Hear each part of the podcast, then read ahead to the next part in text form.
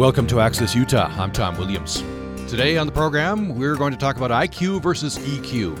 USU professors Jacob Freeman and Jacopo Baggio, along with University of Texas San Antonio professor Thomas Coyle, are studying the dynamics of nerds and poets. They want to understand the best brew of nerdiness and sensitivity to create teams that get things done.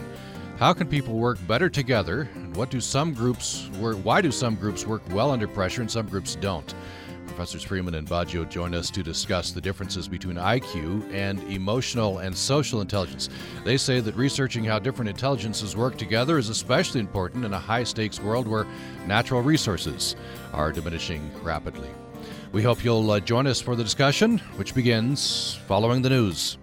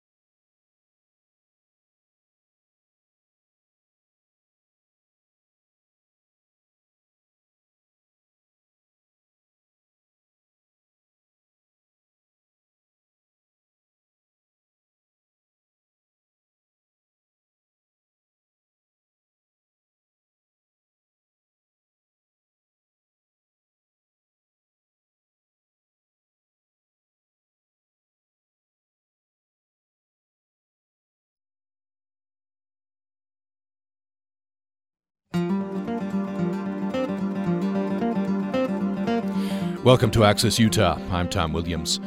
We're going to talk about IQ versus EQ today.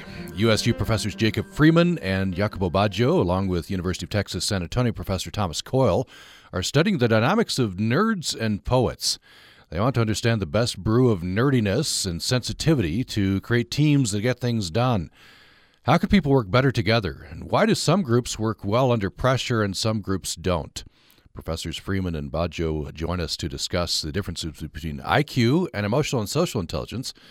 And they say that researching how different intelligences work together is especially important in a high stakes world where natural resources are diminishing rapidly.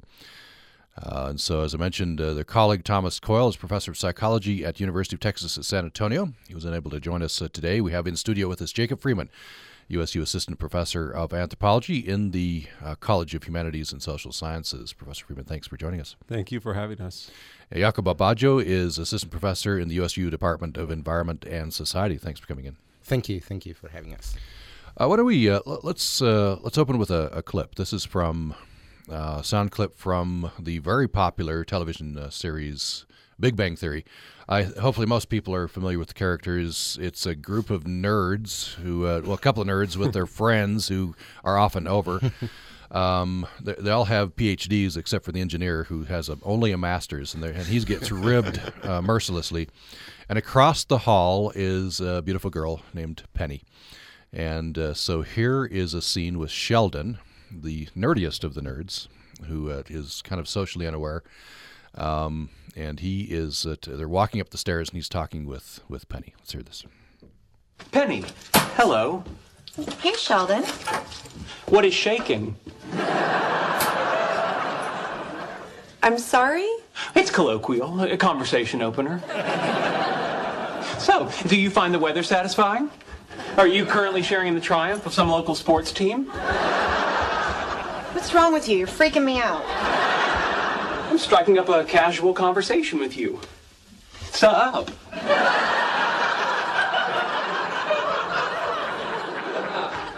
Please don't do that. All right, but I'm given to understand that when you have something awkward to discuss with someone, it's more palatable to preface it with banal chit chat.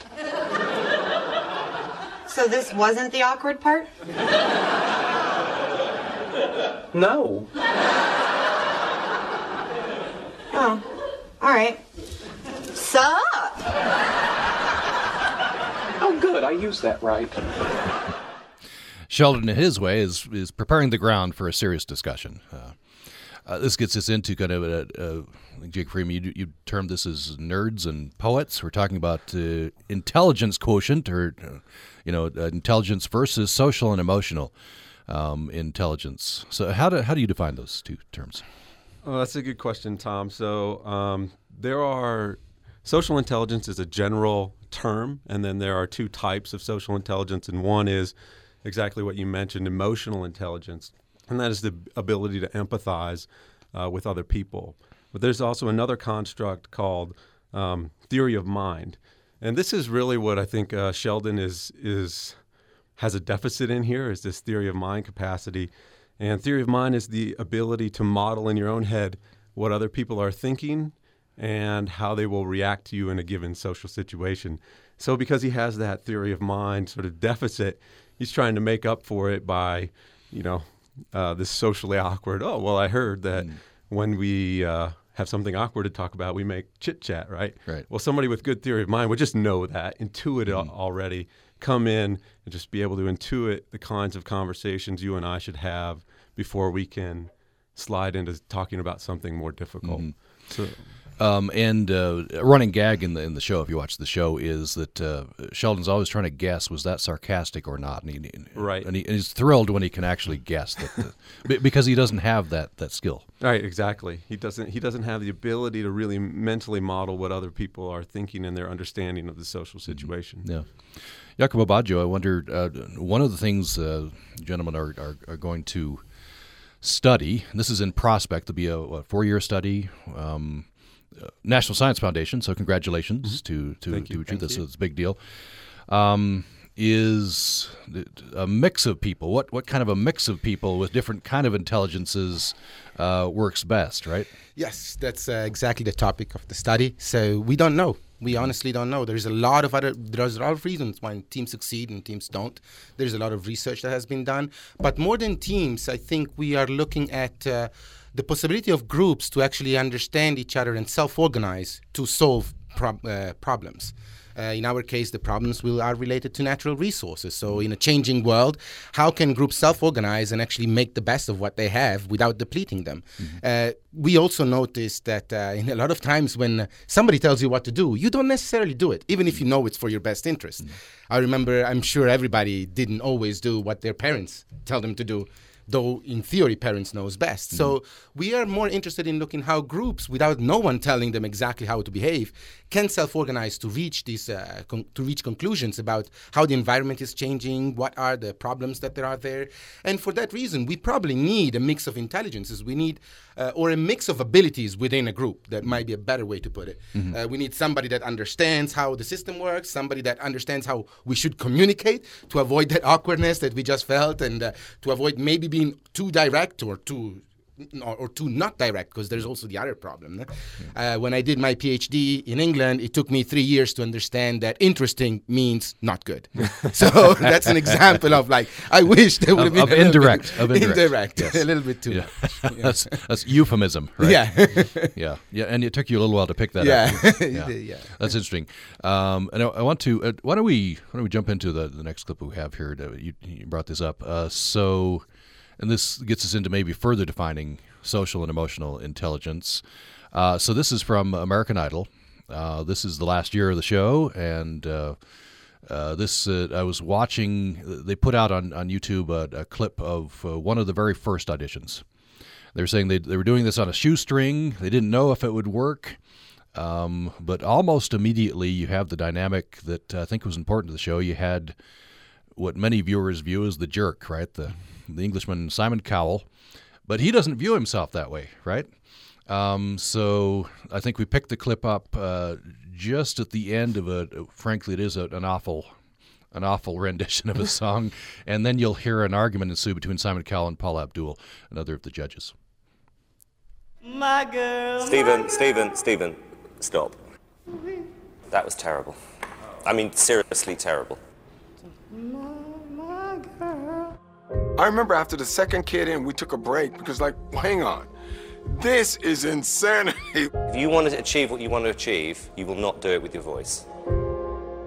I thought I was doing people a service by saying to someone, You can't sing, so go and do something which you're good at. Don't look at me like that. Paula freaked out. I quit eight times the first day.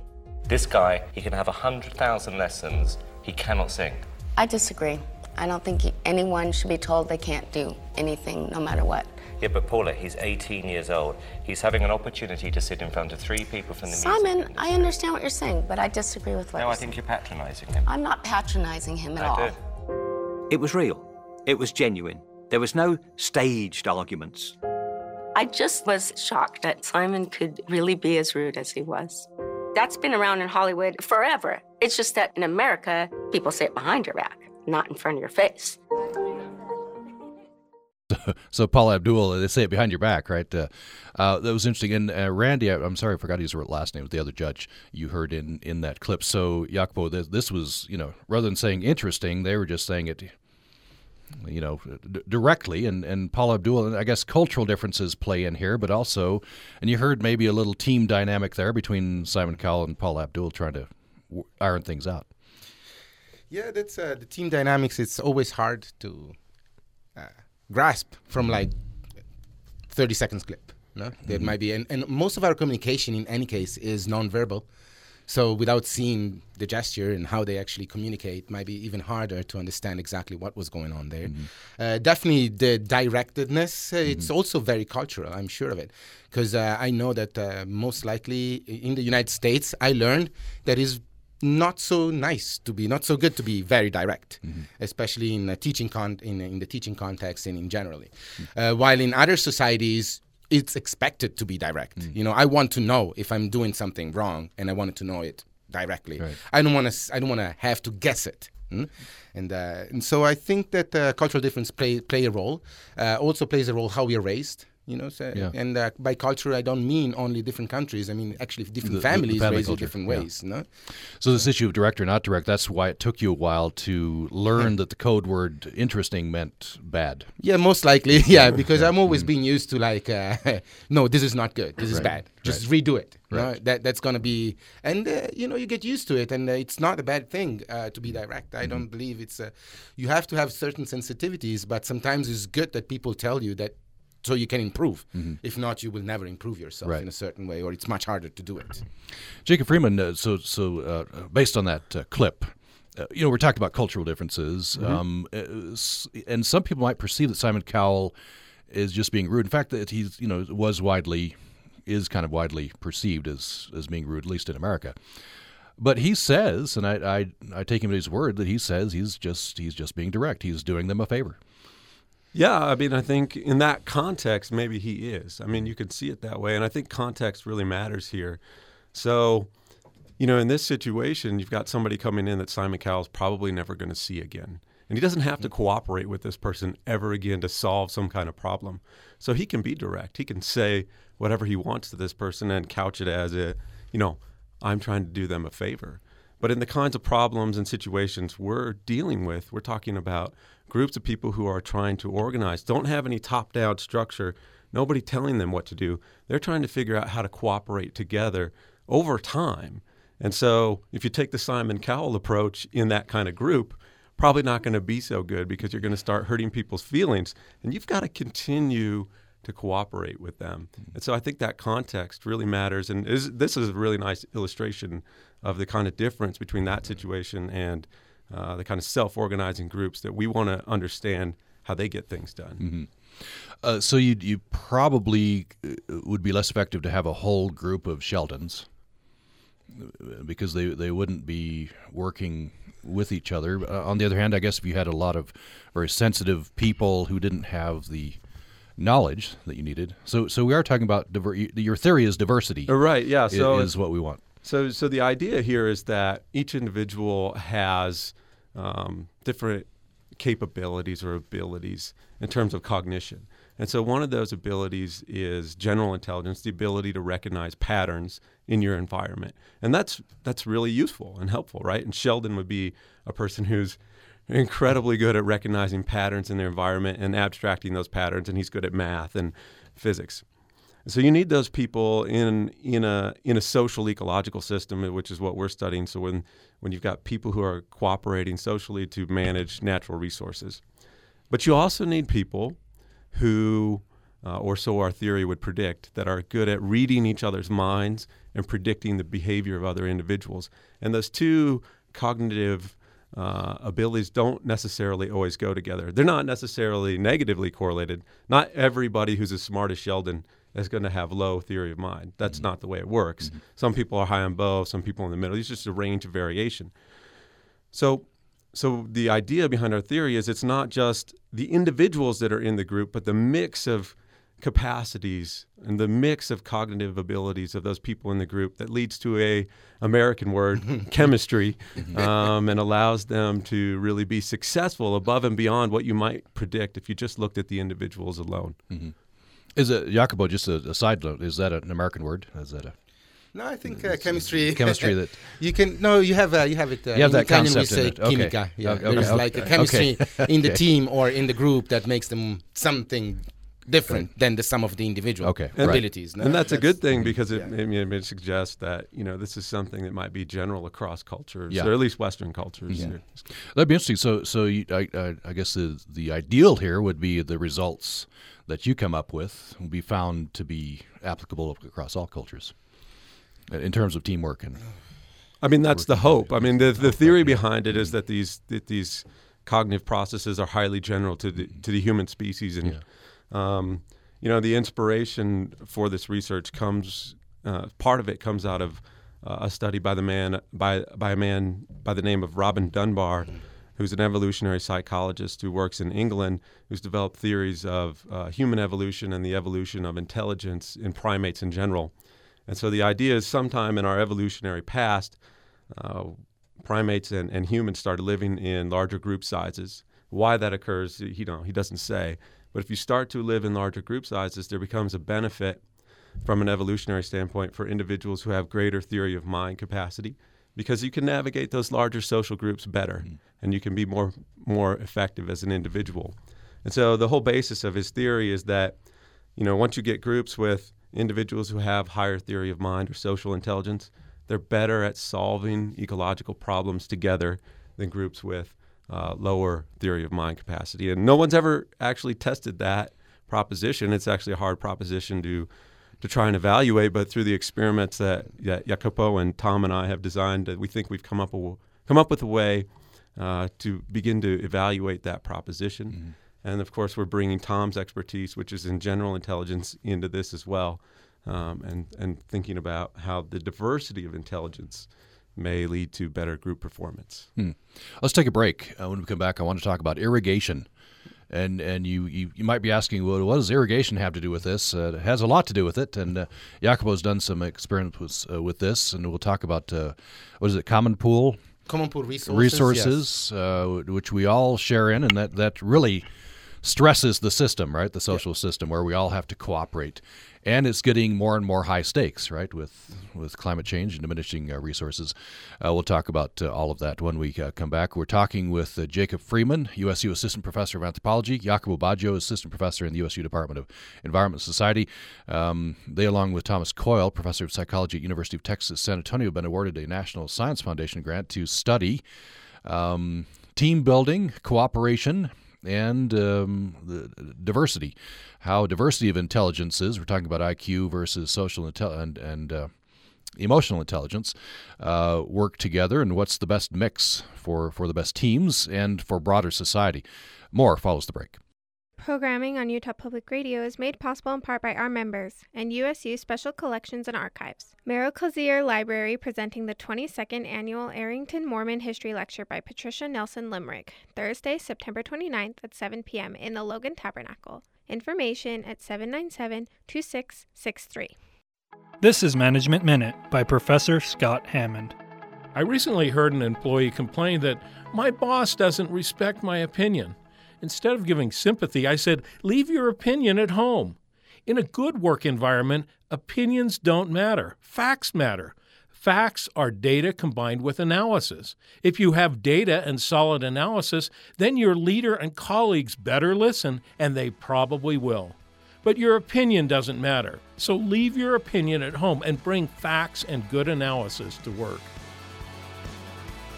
The Management Minute is brought to you by our members and the USU Shingo MBA program at the John M. Huntsman School of Business, a 15 month graduate degree for executives giving knowledge and skills to leverage the principles and tools of lean continuous improvement. huntsman.usu.edu.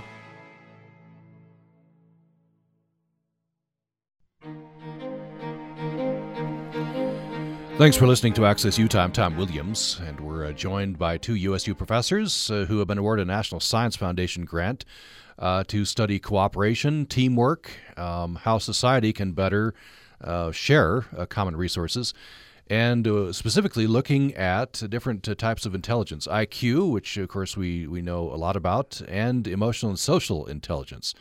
And how do those two types of intelligences work together? Um, and uh, uh, Jacob Freeman is USU Assistant Professor of Anthropology. Jacopo Baggio is Assistant Professor in the USU Department of Environment and Society. Their colleague in this grant, Thomas Coyle, Professor of Psychology at University of Texas San Antonio, is not able to join us uh, today. Um, you can join this conversation at 800 826 1495. 800 826 1495. Or uh, to our email, upraccess at gmail.com. upraccess at uh, gmail.com. Um, so let me start this segment with, with you, Jake Freeman. Um, just to look at the the stakes. You said before we went to break, the, this particular aspect had not been studied before, which is surprising. Well, this this proposition that groups uh, that have individuals with higher theory of mind or social intelligence, as we've been talking about, are better at solving ecological problems together um, than groups that would have individuals with lower social intelligence. Yeah, no, that that proposition has not been directly tested. One, because it's it's difficult to design experiments to test it, um, but also just because of the um, the disciplinary nature of the academy. Sometimes you get the people who developed that weren't weren't thinking about methods for really directly te- testing that proposition. So that's one of the great things about the collaboration between uh, Jacopo and I and Tom is that we all come from different disciplines, and by bringing that diversity of experience and knowledge together, we've come up with ways to try and evaluate some of these ideas. Mm-hmm. By the way, um, you you three professors have a group of three. Um, without naming names, is are do you have some of these dynamics in your your group? Do you have nerds and poets? Do you have? well, I'm the the most social of the social scientists in the group. Maybe I don't know. Uh, Jacopo is is great. Um, uh, it might be some of that dynamic, but uh, mm-hmm. obviously we haven't tested ourselves. That yeah. would be a good thing to do. you, you, can test we, yourself first, yeah. You can test yourself too, but then because you know how the game works and you right. know what the objective is, yeah, it's tricky to test right. yourself and say, okay, now I forget everything right. I know, and let's try to do this without me ever knowing and ever studied this. And that, by the way, this was a gossip stress test. No, I'm just making it up because you know uh, uh, Professor Coyle's not here, so you could have said whatever you wanted. I guess he would hear the tape, you know, later. I'm, I'm sure. Yeah. So could put stresses on the on the experimentation as you, as you go along. Uh, so Jacob Freeman, uh, you you've been quoted saying uh, if we already knew everything about about you know team building, what makes teams uh, work, U.S. Army would wouldn't have spent millions of dollars every year to figure out how to make groups you know better at working together. Well, I might have been overstating that a little bit, but but the Army does put a lot but, of resources but it, into this. It is true that, that the U.S. military puts a lot of research into this, and in fact, Tom Coyle and his colleagues at UTSA, which is really in San Antonio, is a very big military town. Um, they do they do research with the U.S. military, both Air Force and Army, on similar kinds of issues, leadership and how intelligence relates to leadership, which affects uh, the performance of groups. So there's a, it's really dynamic literature, and mm-hmm. and the truth is we have some intuitions about what makes teams work well together, um, but we don't know everything, and mm-hmm. you know there's always more that we can learn. And uh, so I'll turn to uh, Jacopo Baggio. Um, you know, you, military is very high stakes. It's life mm-hmm. or death. But as a society, it's very high stakes, right? It's resources, and uh, and so uh, tell me uh, definition of common pool resources, and then uh, tell me about the irrigation game that you so involved in. Yeah, with uh, some colleagues at Arizona State University uh, that study actually irrigation games have studied it for years and years. that stems from the work from Elinor Ostrom in Nepal that is mainly based on irrigations. And uh, we discovered that, uh, you know, when the Tragedy of the Commons by Hardin came out in 68, uh, everybody thought, oh, these common pool resources, they're going to be bad. We need to privatize the land. We need to have rules. We need to have a very strict top down approach. And then slowly in the literature, we found, yes, there are cases in which that is true, but which uh, there are also a lot of cases in which that is not true. That means that people or groups came together and they magically, I would say magically right now, it's not really magically. There are some chemistry that goes on and allows these things to happen in a nice way. But they were able to actually manage their resources successfully. And irrigation game exemplify the fact that we need cooperation from everybody because you have to maintain the irrigation system. You know, it's not something that uh, mysteriously, magically. Uh, patches itself if, if it's broken. Uh, you, and, but when the water comes in, then there is an inbuilt asymmetry of power.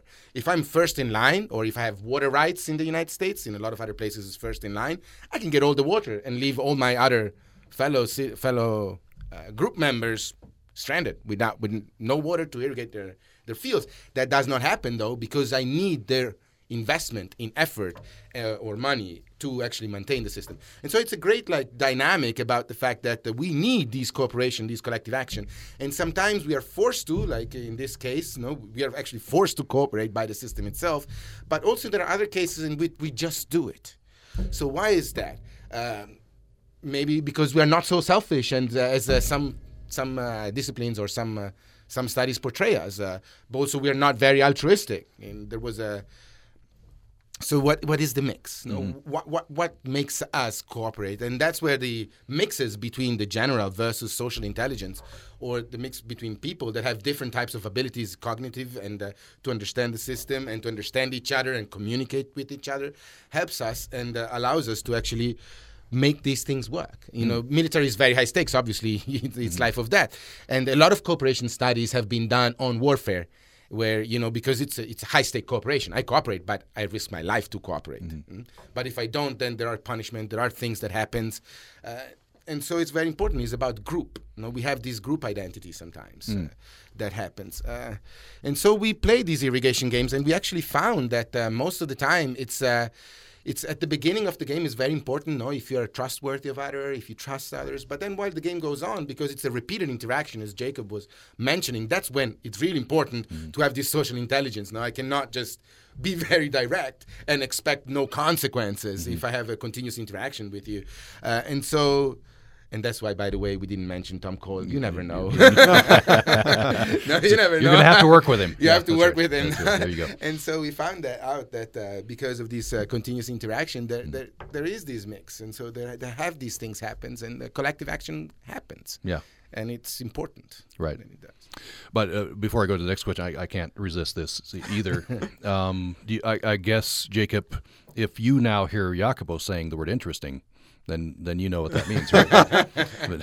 Exactly. Um, so uh, bringing this to, I guess, broader, you know, irrigation, and, and we know it is high stakes. We, I had a guest uh, just, uh, I think, last week who was telling a story that their father experienced where he encountered on his property a, a, a neighbor um, who was stealing his water.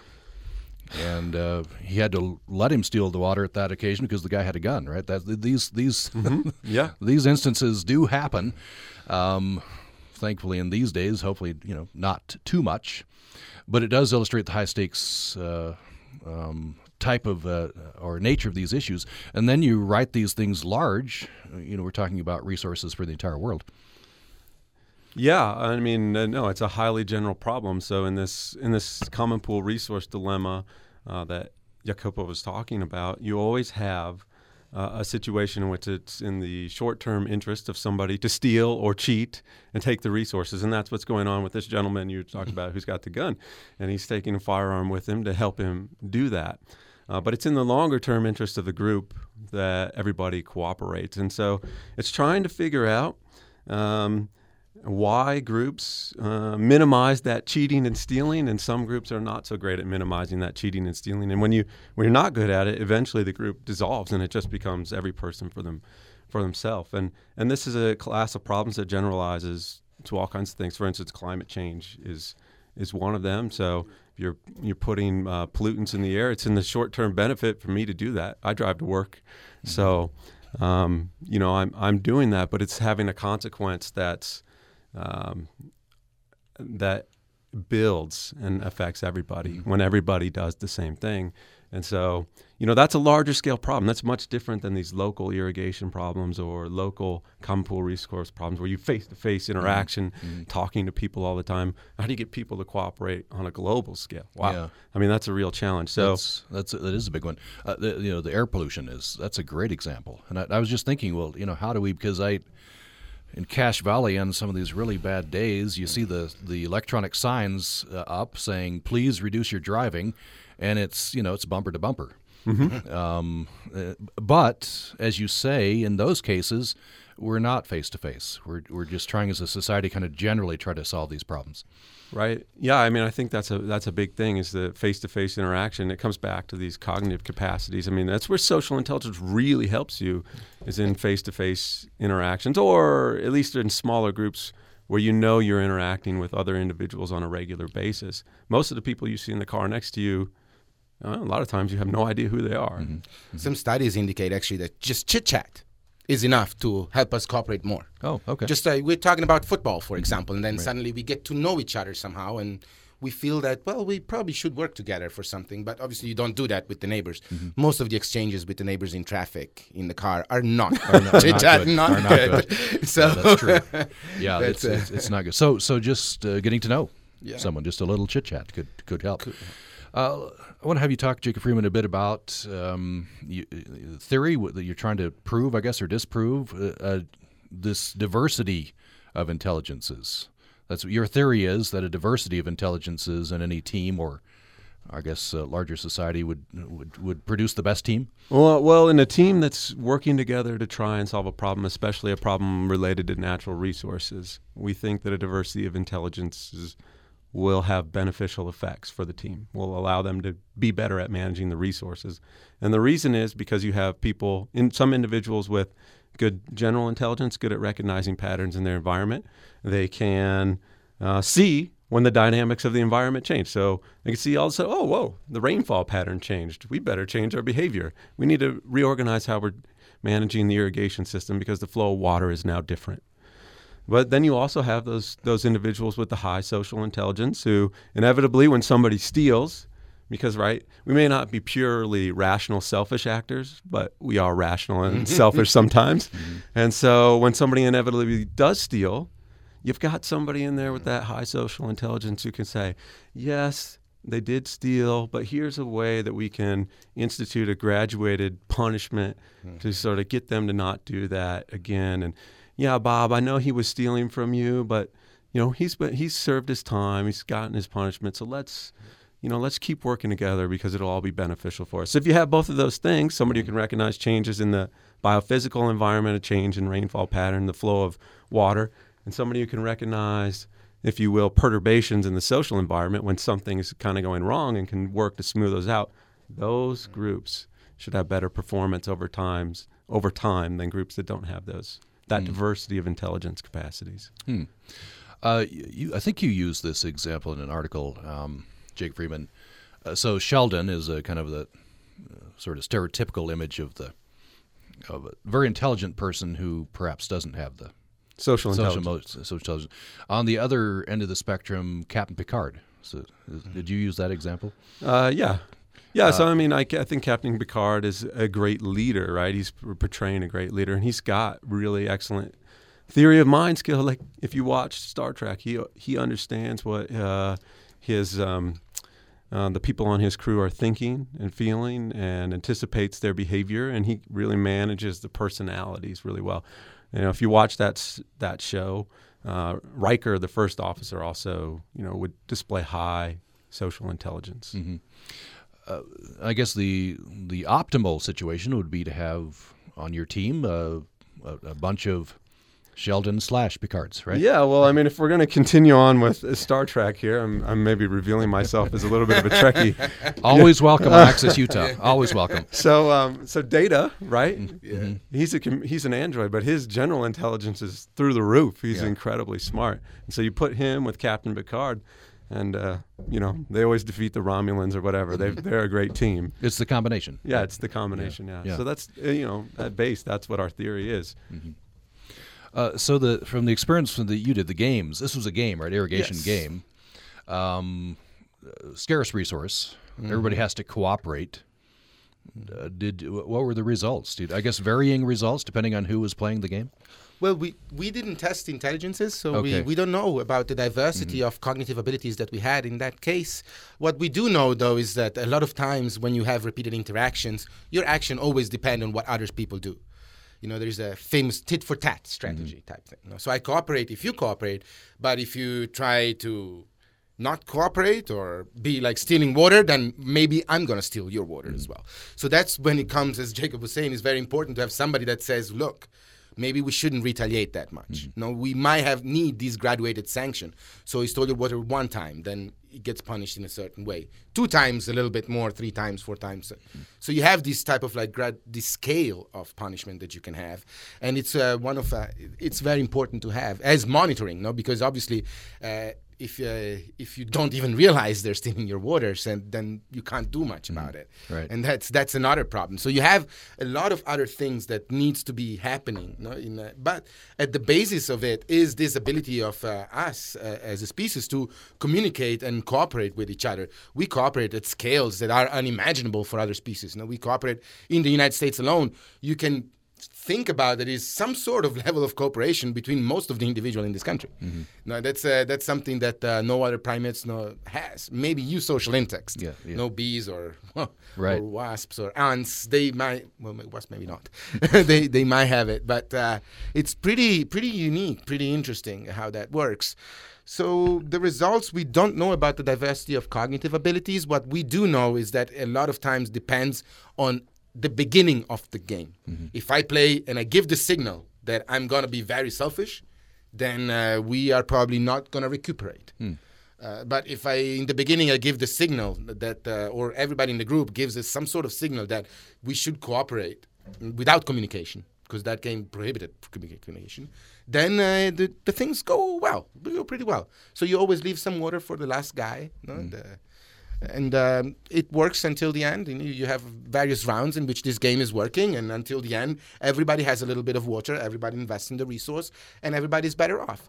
Now, the game that we will play in the future, we, we hope to see actually more connect, more uh, relationship between the actual cognitive abilities of individuals that play the game and the groups that are playing the game and uh, how they perform. Mm-hmm. Because we are going to change uh, also like certain conditions, and so what is the ability of the of uh, of groups to uh, understand, as Jacob was saying, change, but also to communicate that understanding without being too direct or too or like creating problems within the social system. So I think that social intelligence might comes into play also when you have to communicate, no? So or mediate from the Sheldon mm-hmm. to uh, Cap, no, Captain Picard mediates between Data and the crew, no? right? Because he tries to like, okay, let's sweeten the pill in a certain way, right? right? But make people understand how we should behave, right? Let's take another break. When we come back, I want to hear a little bit more about the the game, sure. you can call it a game. I don't want to give too much away, right? Because you don't want to. Th- these will be USU students, or that's correct. We will mm-hmm. have USU students and students in Texas in Texas the playing the game. So we don't want to, uh, you know, um, color the game too too much. But we'll talk a little bit more about that. Uh, I want to talk a little bit about um, Jacob Freeman. Some of your uh, research very interesting that how this might apply in terms of uh, uh, uh, resources, and uh, you, you studied, if I've got this right, private property, property in I guess from from ancient times. Uh-huh. We'll we'll bring that in as as well, and uh, more of this idea of cooperation and diversity when we continue. More follows the break. I'm Jeremy Hobson. How much red meat should you eat? According to one nutritionist, the answer is less than you currently do. Including some meat in a diet that's mostly made up of vegetables, fruits, whole grains, beans, lentils, nuts, and seeds, absolutely fine. Some of the world's healthiest populations do that. But we have the balance completely wrong. That's next time on Here and Now. Join us this morning at 11 on Utah Public Radio.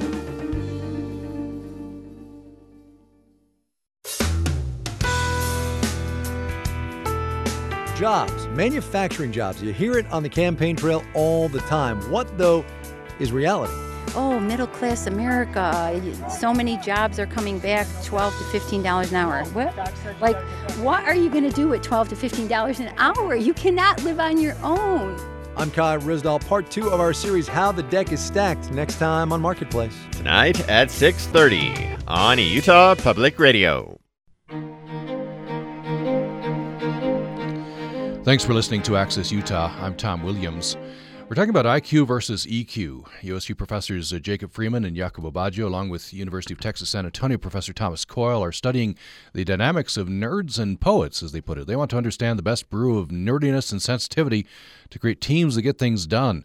How can people work together, and why do some groups work well under pressure, some groups don't? So, Professors Freeman and Baggio are joining us to discuss the differences between IQ and emotional and social intelligence and uh, they have a national science been awarded a national science uh, foundation grant to uh, to do this study.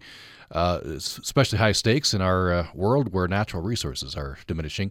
Jacob Freeman is USU uh, Assistant Professor of Anthropology. Jacopo Baggio is Assistant Professor in the USU Department of Environment and Society.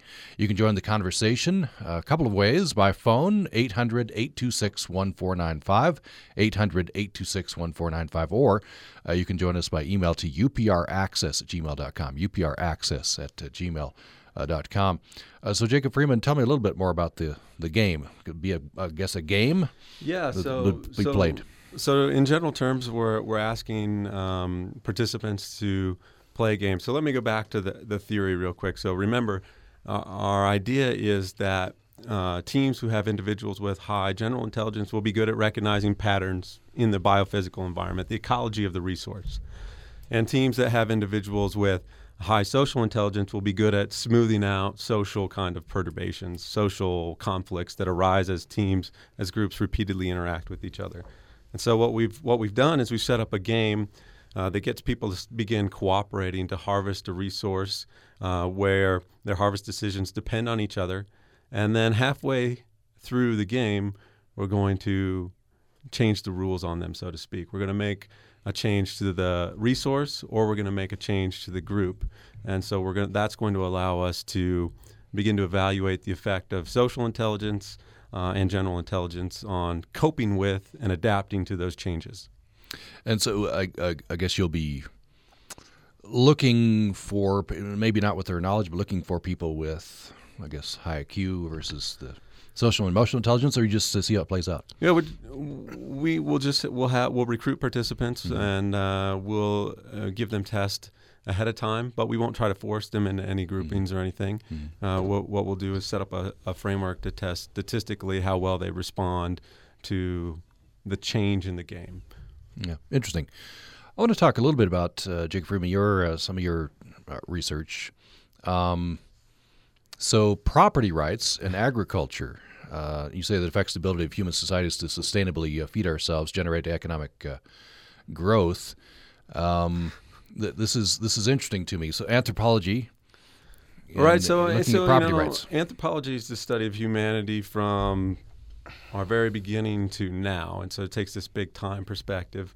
And if you look at you look at the world today, you know there are a lot of theories about what generates economic growth and uh, productivity in agriculture, and that is having secure property rights is is a big part of that. Uh, if you look around the development literature, and so uh, at one point in our time, our species really didn't have any well defined uh, property rights. Hunters and gatherers are well known for treating resources as what we call open access, uh, which is even different from common pool resources. These are resources in which uh, my deplete, my harvest of the resource doesn't deplete it for anybody else, uh, and so we, we we generally share territories. Uh, so beginning about ten thousand years ago in the Near East, um, and you know five thousand years ago in North America, a lot of this started to, to change, and we started to see well-defined territories in which people were not able to flow as freely between, and this development of territoriality is is often associated with the adoption of agriculture. Um, so, so yeah, the way it fits into this research is that just trying to understand why you get shifts in the way people manage resources uh, and how people adapt to changing environments. Hmm. Another thing, a related uh, topic of research for you is uh, trying to find out why some societies adopted agriculture, others stayed with hunting and gathering. Yeah.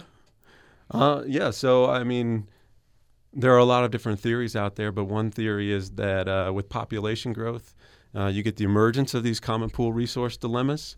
And so, in some environments, one way to solve those uh, dilemmas is for everybody to adopt agriculture. And so, if you imagine you've got a wild resource and your harvest of that resource is dependent on everybody else, if people are harvesting too much, you'll collapse the resource base.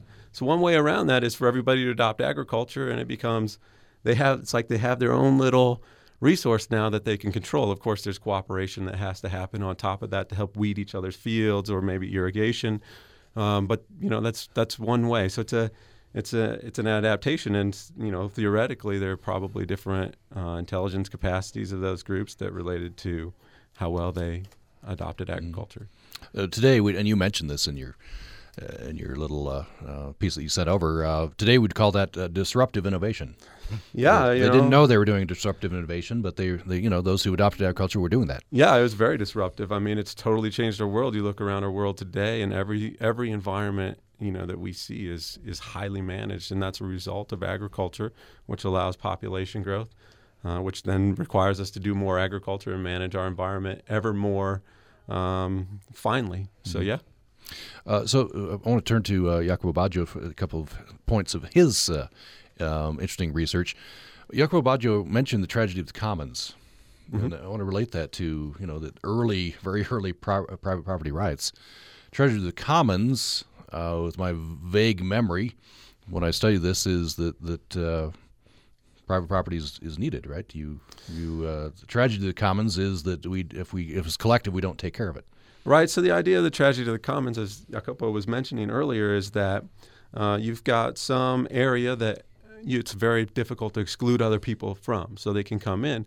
But our resource harvest decisions are dependent on each other. So if I put more cows in the pasture, it's gonna it's gonna wipe out the pasture. And so there's always an incentive for me to put the cows on so that they can uh, so that my cows can become fatter.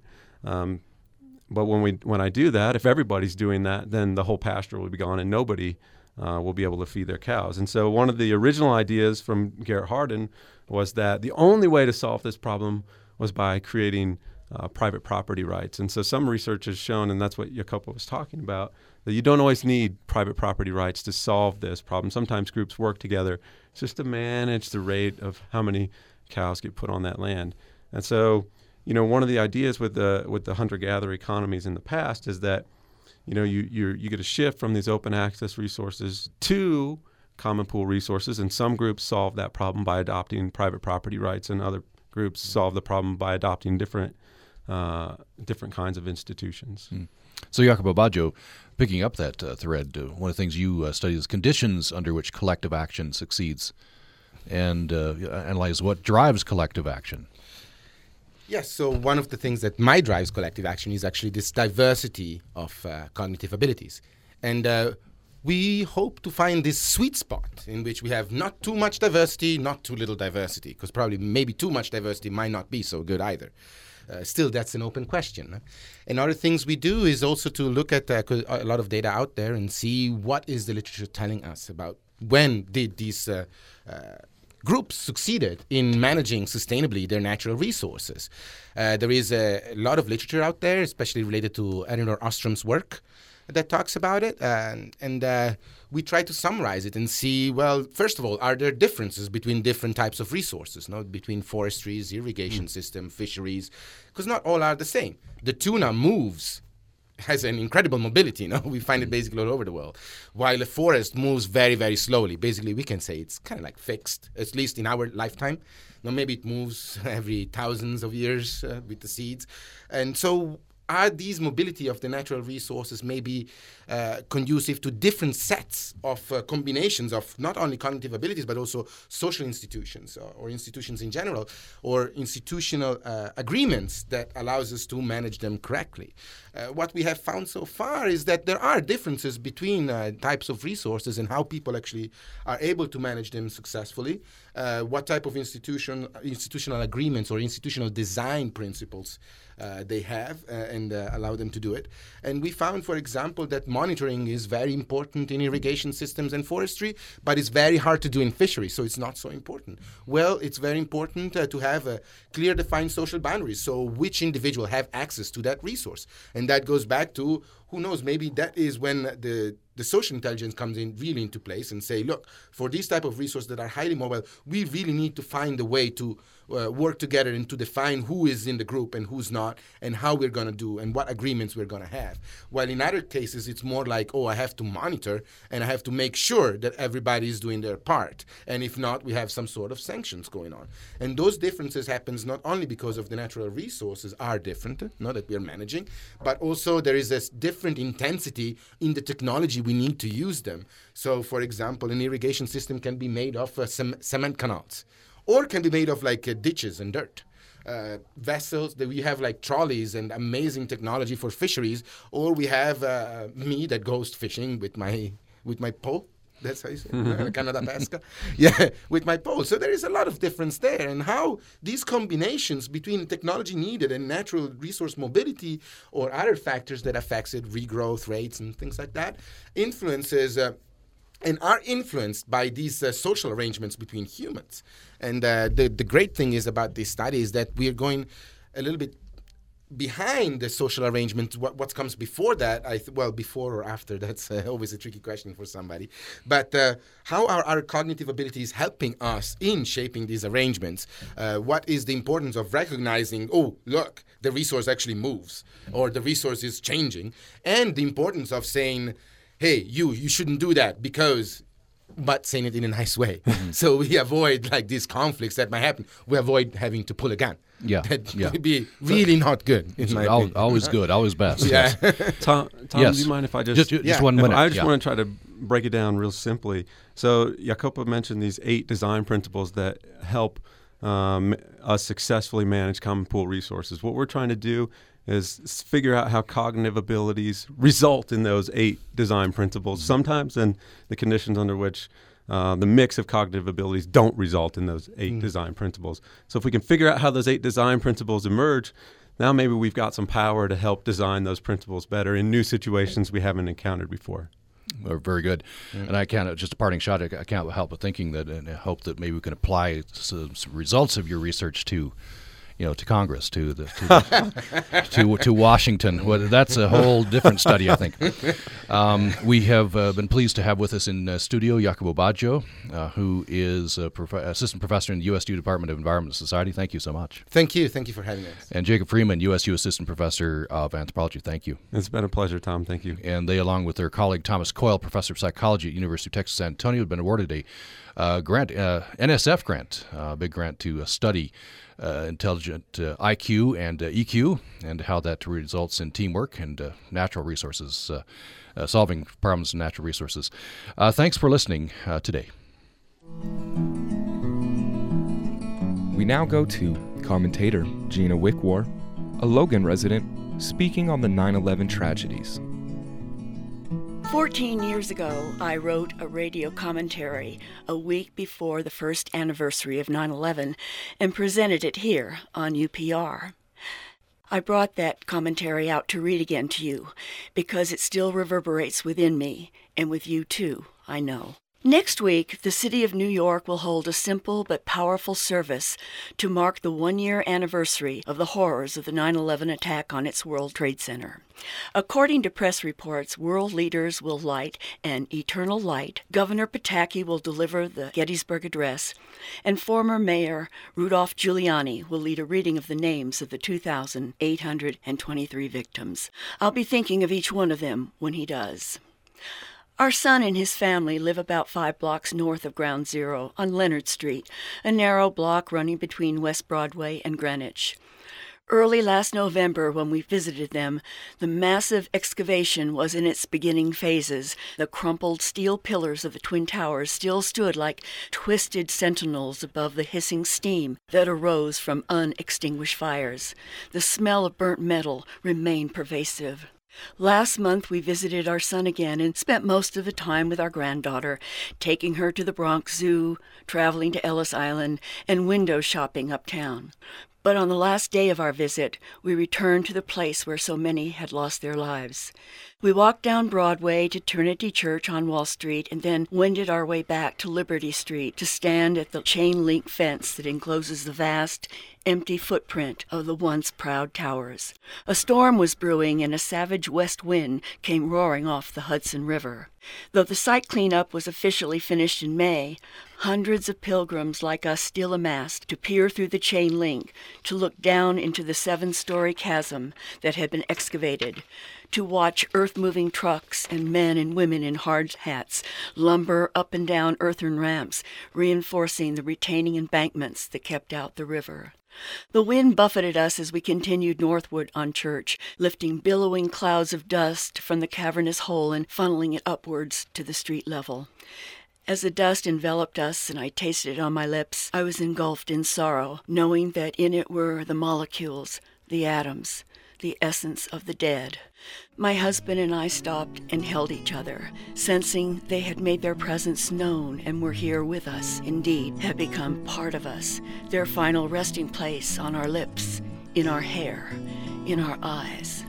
When Rudy Giuliani and others read their names next week, I'll remember how those people blew into my life and shrouded me in their being, and I can never forget them. This is Gina Wickwar.